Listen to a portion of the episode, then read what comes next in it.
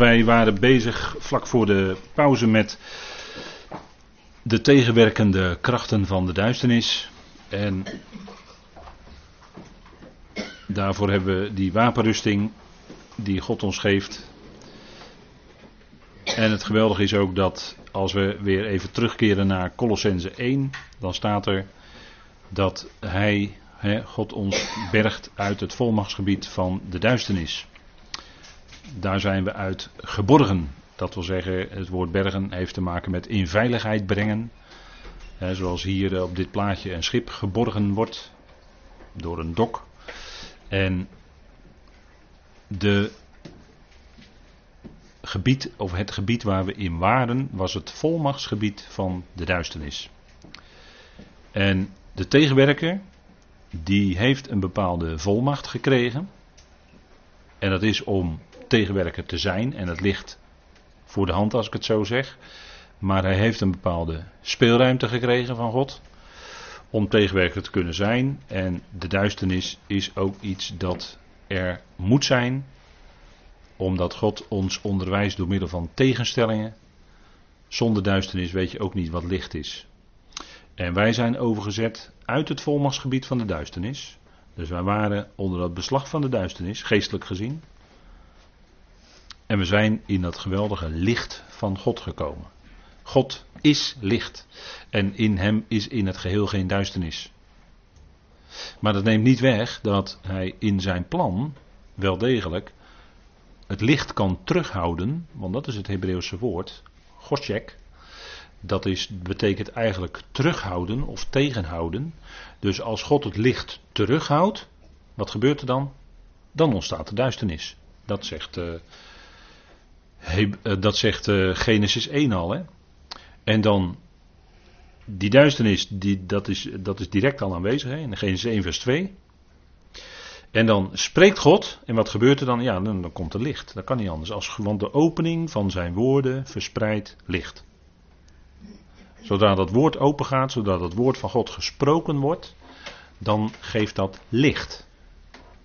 En God die zei ook in het begin, er zij licht. En toen werd het ook licht. En God noemde dat licht dag. En de duisternis noemde hij nacht.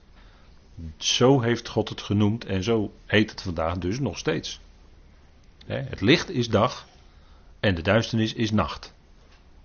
Dat zegt Genesis 1. En God spreekt, en dat is dan in het geestelijke bereik.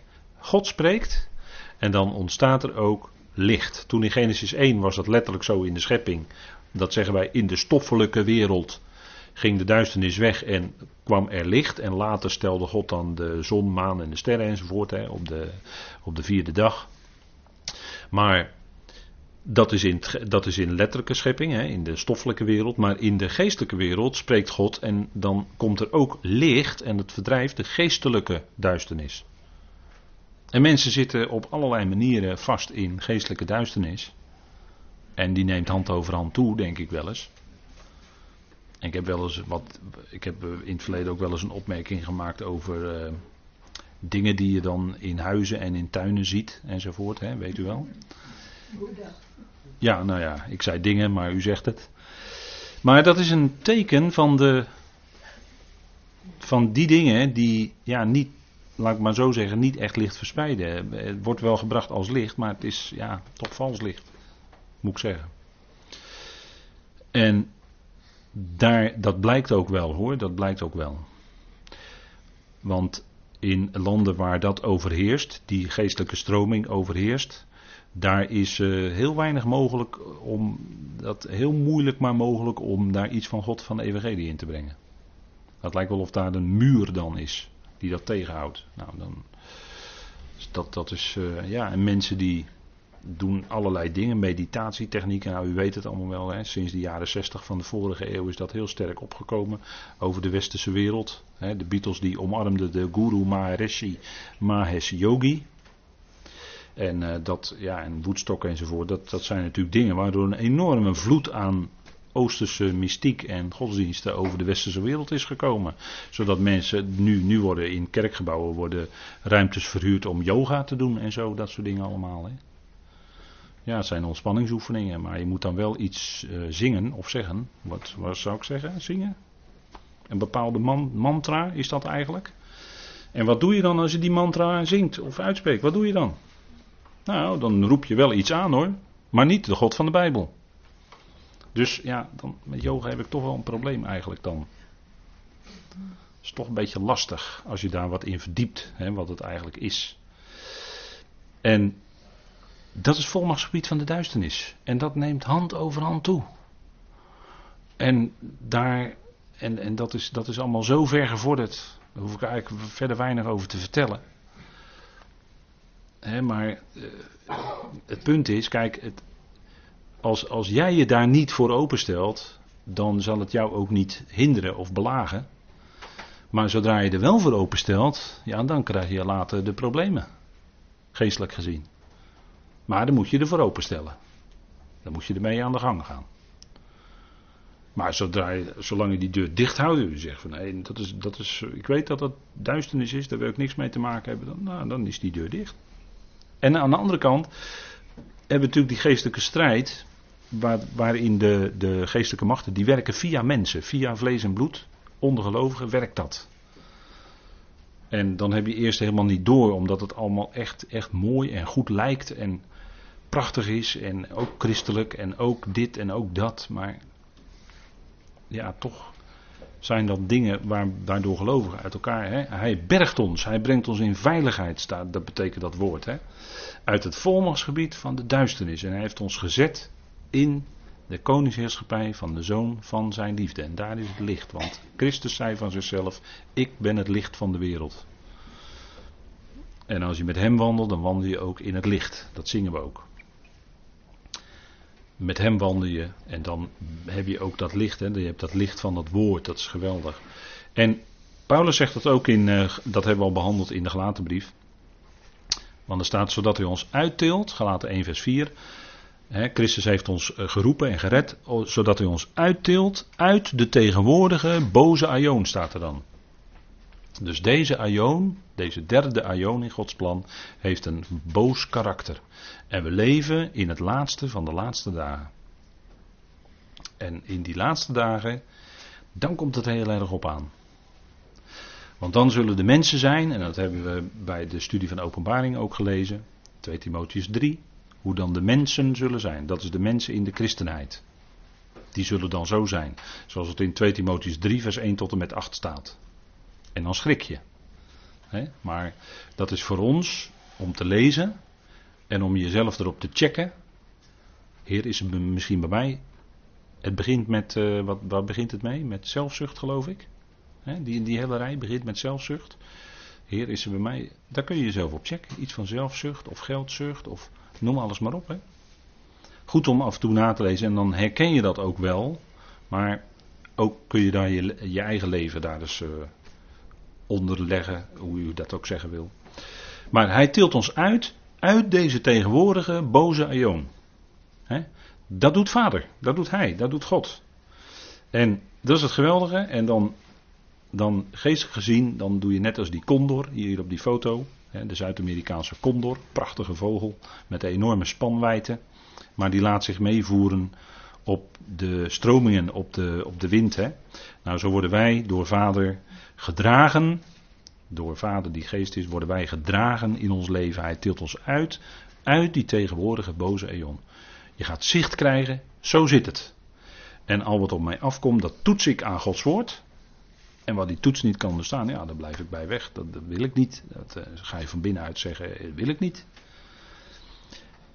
Uit deze tegenwoordige boze eon. De boze. Hè, de tegenstander wordt bij gelegenheid ook de boze genoemd. Nou, daaraan, aan die invloed, onttrekken wij ons. En overzet, hè, hij zet ons over in het koninkrijk van de zoon zijner liefde.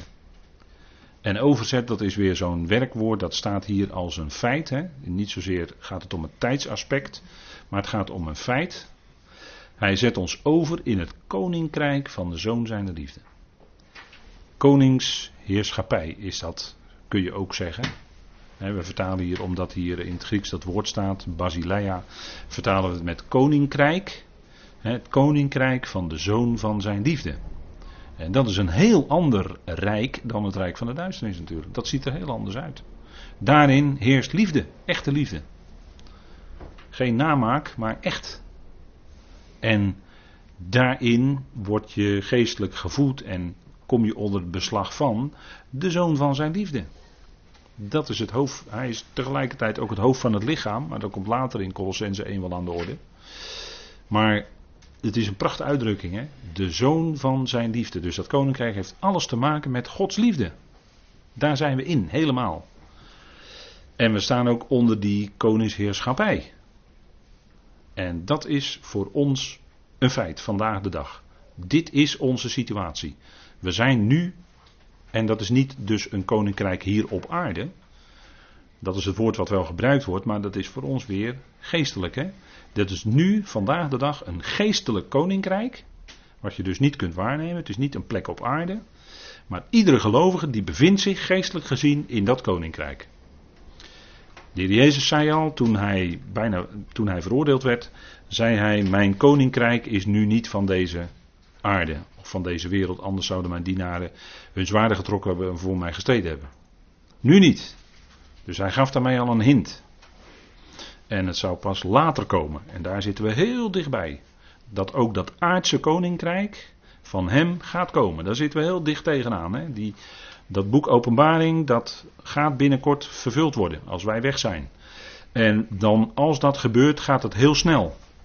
dat zijn dingen die in snelheid, er wordt het woord tagu in het Grieks gebruikt. Dat zijn dingen die in snelheid gaan gebeuren, als het gebeurt. Dus die gerichten en alles wat zich opvolgt in openbaring gaat heel snel. En de culminering zal zijn, en daar zijn we nu mee bezig, als Babylon valt. Als Babylon verwoest gaat worden. Dat is het einde van deze boze aion. Het is Babylon hebben we met elkaar besproken, maar Babylon gaat verwoest worden en dan is het definitief. Als Babylon verwoest is, gaat het, komt dat nooit meer terug. Dat is eens en voor altijd dan vernietigd, verwoest. Binnen zeer korte tijd. Zo doet God dat. Als hij gerichten doet, gaat het diep ingrijpend, precies op het juiste moment, precies genoeg en hij doet precies wat nodig is, zodat alles wat omgekeerd is, want alles staat nu op zijn kop in deze wereld, dat wordt dan weer rechtgezet. Want dan gaat die zoon komen als de Messias van Israël en gaat zijn voeten zetten op de Olijfberg, gaat zijn volk volgen enzovoort. En dan gaat het hele koninkrijk van de tegenstander gaat eraan. Maar dat is dus de aardse letterlijke situatie. Voor ons geldt nu dat wij nu al overgezet zijn in het koninkrijk van de zoon van zijn liefde. Een geestelijk koninkrijk. En daarom die terminologie die erop volgt, moet je ook in dat licht zien. Dat het gaat om een geestelijk koninkrijk. Hè? Nou, en dat is, we worden overgezet van, we zijn overgezet van duisternis in het licht. Geestelijk gezien. Een overzetting, dat is een overgang van het een naar het ander. En dat illustreert nogal wat. En dat is ook Gods plan. Kijk, we zijn overgezet van duisternis naar licht. En ik heb op deze dia wat meer begrippen opgeschreven. Van kwaad naar goed. Van haat, we zijn van gegaan van iets waarin de haat sterk functioneert naar liefde. En van vijandschap naar vrede. En van een vijand heeft God ons veranderd in een vriend. dus dat is die innerlijke verandering. En zo zijn wij overgezet. Dat is heel diepgaand, dat gaat heel ver. Dat is diep ingrijpend geweest in, in, uh, in, in, in mensenlevens, in uw leven, in mijn leven. Als je vanuit die duisternis in dat licht komt, ja, dan gaat alles veranderen. Dan gaat alles van binnenuit er ook anders uitzien. Je gaat anders observeren, je gaat anders kijken naar de dingen. Je gaat mensen anders zien in, in Gods licht en dat soort dingen allemaal. Hè. En dat is de gang ook die de hele schepping gaat. Die hele schepping gaat van duisternis naar licht. Eens zal er een tijd zijn waarin de duisternis er niet meer zal zijn. Dan is alles licht. Heerlijkheid. Heerlijkheid heeft ook alles te maken met uitstraling van licht. En de geestelijke heerlijkheid die wij hebben ontvangen is enorm groot. Dan het kwade zal verdwijnen, want moet plaatsmaken voor het goede. Maar het kwade heeft een functie in Gods plan en dat is zo moeilijk voor heel veel gelovigen. Het is zo moeilijk. Maar het kwaad heeft een functie in Gods plan. God zegt zelf in Jesaja 45 dat hij de schepper is van het kwaad. Dat staat daar, hè? Dat staat daar in het Hebreeuws. En de Qumran-rollen die gevonden zijn, brachten daarin geen verandering. Het staat daar. Die hebben het zelfs nog iets aangescherpt, hè, de Qumran-rollen. Maar daar staat dat ik, Yahweh, ben de enige God. Hè, dat is de context. Ik schep het kwaad. Ik, Yahweh, doe dit alles. Hij creëert ook de duisternis. Staat er ook. Hè, er wordt ook een duisternis genoemd in uh, Jezaja 45. Dat zegt God zelf, dat hij dat zelf doet. Dus ik citeer alleen maar. En, maar dat kwade, als dat zijn functie gehad heeft, zal het verdwijnen definitief om plaats te maken voor het oneindig goede. En van haat gaan we naar liefde. Haat zal ook eens verdwijnen. En zal plaats maken voor liefde. Dan zal alleen daar nog liefde zijn. Licht en heerlijkheid. Kijk, dat is onze toekomst. Hè? Daar gaan wij naartoe. Dat is bemoedigend. En de psalmen zeggen daar ook iets over. Dat wij, als het gaat om ons mensen. Psalm, laten we even met elkaar lezen. Psalm 30. Psalm 30. En dat is een, denk ik, een geweldige bemoediging die we hebben onderweg. Als het moeilijk is. Psalm 30. En wil ik even met u lezen vers 11 en 12. Psalm 30. En dan staat er. Luister, Yahweh, en wees mij genadig. Yahweh, wees mijn helper. Dat is wat de psalmist smeekt. En dat is waarschijnlijk ook wat u en ik wel eens smeken. U hebt voor mij, en dan komt ook de verlossing, hè? u hebt voor mij mijn rouwklacht veranderd in een rijdans. U hebt mijn rouwgewaad losgemaakt en mij met blijdschap omgord. Daarom zal men eer voor u psalmen zingen en niet zwijgen. Heer mijn God, voor eeuwig zal ik u loven. Kijk, die, dat is wat God gaat doen, hè? God gaat die rouwklacht die wij nu nog hebben, het rouwen, het verdriet, gaat God omzetten, zodat het vreugde wordt. dat rouw en dat verdriet en die klachten, dat is niet voor altijd, maar dat is, dat is opdat het ook die vreugde zal opleveren. En dat, dat, dat verdriet, wat dan geweest is, dat heeft dan wel, wel zijn functie gehad. Wel zijn functie gehad. Maar dat is omdat we in dat contrast des te sterker die geweldige vreugde zullen ervaren, waar die psalmist ook van spreekt. U hebt voor mij mijn rouwklacht veranderd in een rijdans en rouw gewaad losgemaakt en mij met blijdschap omgord. Dat is een prachtig parallelisme, waarin die overgang van het rouw naar dat vreugde, naar die vreugde wordt beschreven. En dat is wat God ook met ons als schepselen doet. Kijk, de Heer gaf ook aan zijn discipelen zo'n belofte in, Johannes 16, ook even met elkaar lezen. Johannes 16, toen hij met zijn discipelen daar in die opperzaal was, vlak voor zijn dood. En moet je eens kijken wat hij toen allemaal gezegd heeft. Toen sprak hij met hen niet meer door gelijkenissen, sprak hij niet meer door een spiegel in raadselen, maar toen sprak hij met zijn discipelen rechtuit. Sprak hij bijzondere dingen die hij daarvoor nog niet had gezegd. En er was voor hem nog nooit een profeet geweest die zo had gesproken als dat hij sprak. dat lezen we ook in uh, Johannes 16. He. En wij lezen daarin in vers 20, voorwaar, en dan komt er altijd een ernstige uitspraak. He. Dan staat er amen, amen. Dat is eigenlijk een Hebreeuws woord natuurlijk. Maar als de Heer dat twee keer herhaalt, dan is het volle ernst. Voorwaar, voorwaar, ik zeg jullie, dat jullie zullen huilen en weeklagen, maar de wereld zal zich verblijden. En jullie zullen bedroefd zijn, maar jullie droefheid zal tot blijdschap worden. Kijk, dat is eigenlijk in een notendop dat hele plan van God. God zet het kwaad in en dat bewerkt bij de, be, bewerkstelligt bij de mensen droefheid en verdriet en lijden. Maar, maar, dan zetten we een komma, want hier kunnen we geen punt zetten. Maar uw droefheid zal tot blijdschap worden. Dat lijden zal omgezet worden in heerlijkheid. Kijk, dat is de belofte die de discipelen kregen. En dat, is, dat wordt ons natuurlijk ook aangezegd. Romeinen 8. U weet het zelf. Heel goed. Romeinen 8 spreekt erover dat het lijden van de schepping omgezet zal worden in heerlijkheid. Tot de vrijheid van de heerlijkheid van de kinderen van God. Dus die droefheid die wij hebben zal ook omgezet worden in vreugde. Dat is waar het naartoe gaat. Dat is die heerlijkheid die, we, die, die wacht, dat is bemoedigend. En dat staat ook, hè, Jezaja 65, moet u maar nalezen, vers 18 en 19. Hè, het, het huilen, het wenen wat er vandaag is. En die emotie kennen wij, die hebben wij, ook als gelovigen. En dat is gewoon normaal omdat je mens bent. Heb je verdriet, heb je droefheid, zijn er de tranen. Maar voor ons is er gelovig ook, wordt dan daarna de komma gezet. Maar die tranen zullen omgezet worden in heerlijkheid. Doe mij tranen in uw kruik. Zegt David in Psalm 56. En de Heer doet dat. Hij kent je tranen. Hij weet van je verdriet. Elke traan die je plenkt. Vader weet ervan. En hij doet ze, prachtige beeldspraak. Hij doet ze in zijn kruik. Die zijn voor hem kostbaar en hij houdt je vast. Ook als daar verdriet is, ook als daar die tranen zijn. Vader weet ervan, het gaat niet buiten hem om. Echt niet. Vader leidt mee met zijn schepping. Toen de zoon leed op Golgotha, leed vader ook. Want het is zijn geliefde zoon. We praten hier over de zoon van zijn liefde in Colossense 1. De zoon van zijn liefde. Hij is altijd, God was innig verbonden met de zoon. Toen de zoon leed op Golgotha, leed vader mee. Dat kun je niet los van elkaar zien. En zo is het ook met ons. Wij zijn zonen. En denk erom dat vader ons lief heeft. Een liefde die je nooit laat gaan hoor. Hij laat je nooit gaan. Want hij houdt van je. Hij is bij je betrokken. Hij kent je hart.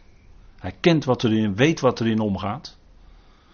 Nou, dat zijn, dat zijn, de, hè, dat, zijn die, dat, dat geweldige besef. En toch spreken we dat uit naar vader. Hè? Wat op je hart is, wat in je hart leeft, wat in je hart is. Toch spreek je dat uit. Vader, u weet ervan. Ja, vader weet ervan. Zeker, zeker. Vader leidt mee. En brengt je na de droefheid, zegt de Heer Jezus, na de droefheid zal er ook blijdschap komen. Zeker, zeker. En dat is ook voor ons aangezegd, hè? dat is geweldig. Dan zeg je misschien vandaag mijn hart huilt. Ja, inderdaad. Maar dat zal vreugde zijn, dat zal, en toch aan de andere kant is er ook die vreugde in je hart. Dat is het wonderlijke.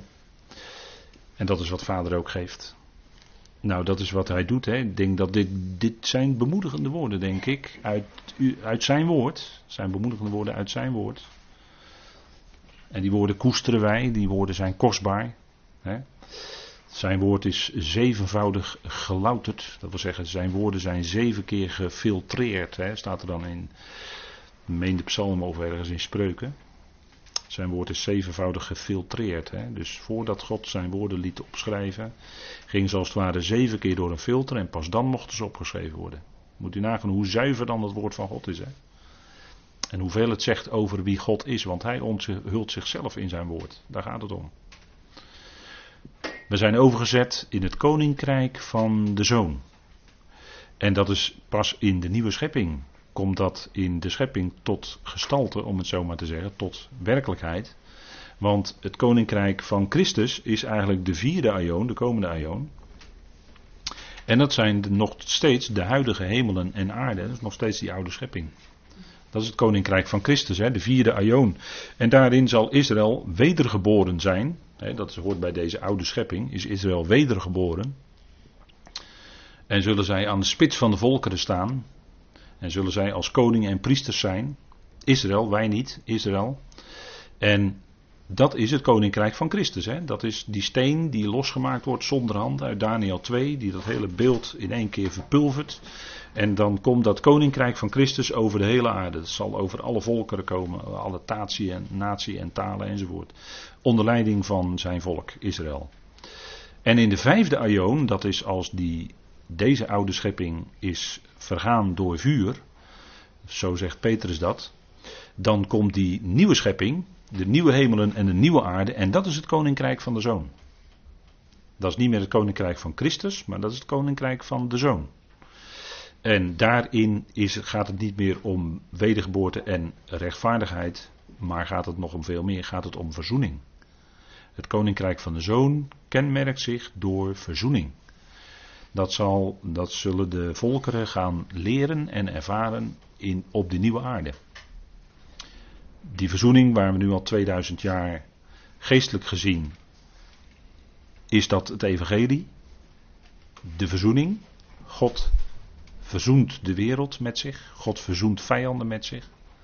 Is nu geestelijk gezien, maar zal dan in de vijfde aion, in die laatste aion, de nieuwe aarde, langzaam maar zeker zal die verzoening gaan doorwerken. In Gods plan. Dan zullen die volkeren gaan leren wat verzoening is.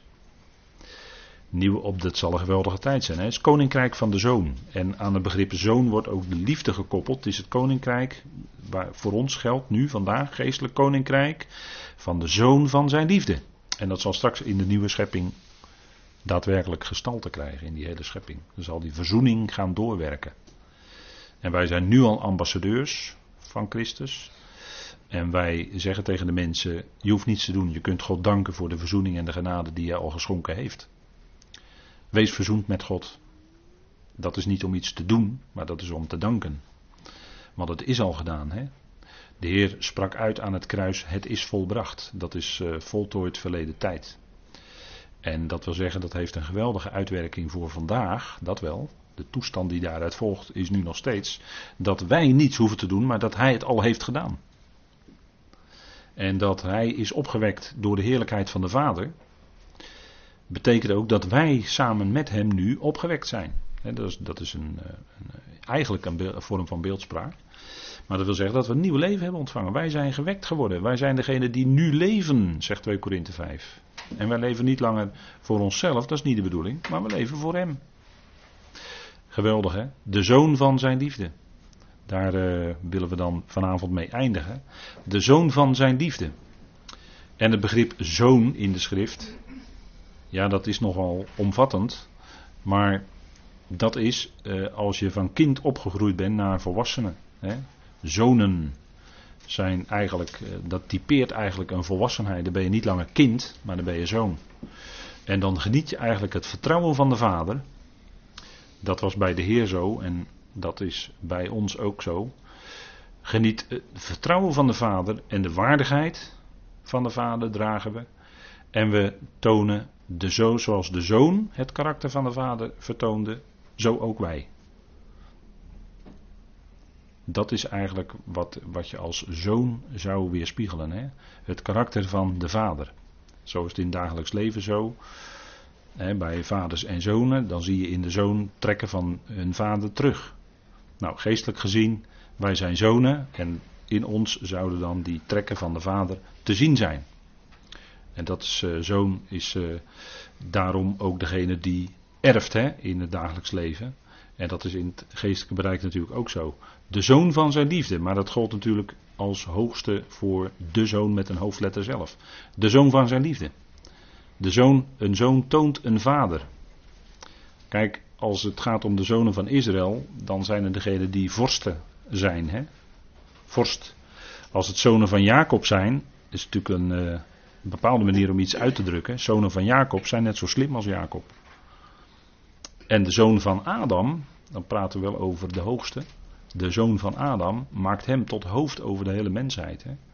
Om even, even een idee te hebben, heel snel, van het begrip zoon. Hè. Daar gaan we dan de volgende keer wel wat mee verder. Maar dan is de zoon van zijn liefde, daar is dus dat, dat, dat, die liefde van God mee verbonden. De zoon van zijn liefde. De liefde van God klinkt daarin door. En alles wat over, die, over hem gezegd wordt in het vervolg van het hoofdstuk 1 van Colossense, heeft dus te alles te maken met de liefde van God. De zoon van zijn liefde. En als in hem alles geschapen is, dat is dus in de zoon van zijn liefde, dan is dus al dat geschapene heel nauw onlosmakelijk verbonden met de liefde van God. En dat kun je nooit doorknippen. Dat kan nooit doorgeknipt worden. Nee, je bent onlosmakelijk in die liefde van God met Vader verbonden. En dat is om, alleen al omdat je geschapen bent in de zoon van zijn liefde. Ah, dat is geweldig hè.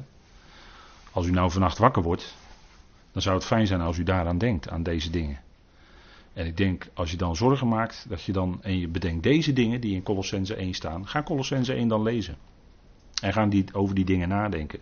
Dan word je weer blij van binnen, denk ik met deze dingen. Nou, dan wil ik daarom hiermee eindigen voor vanavond.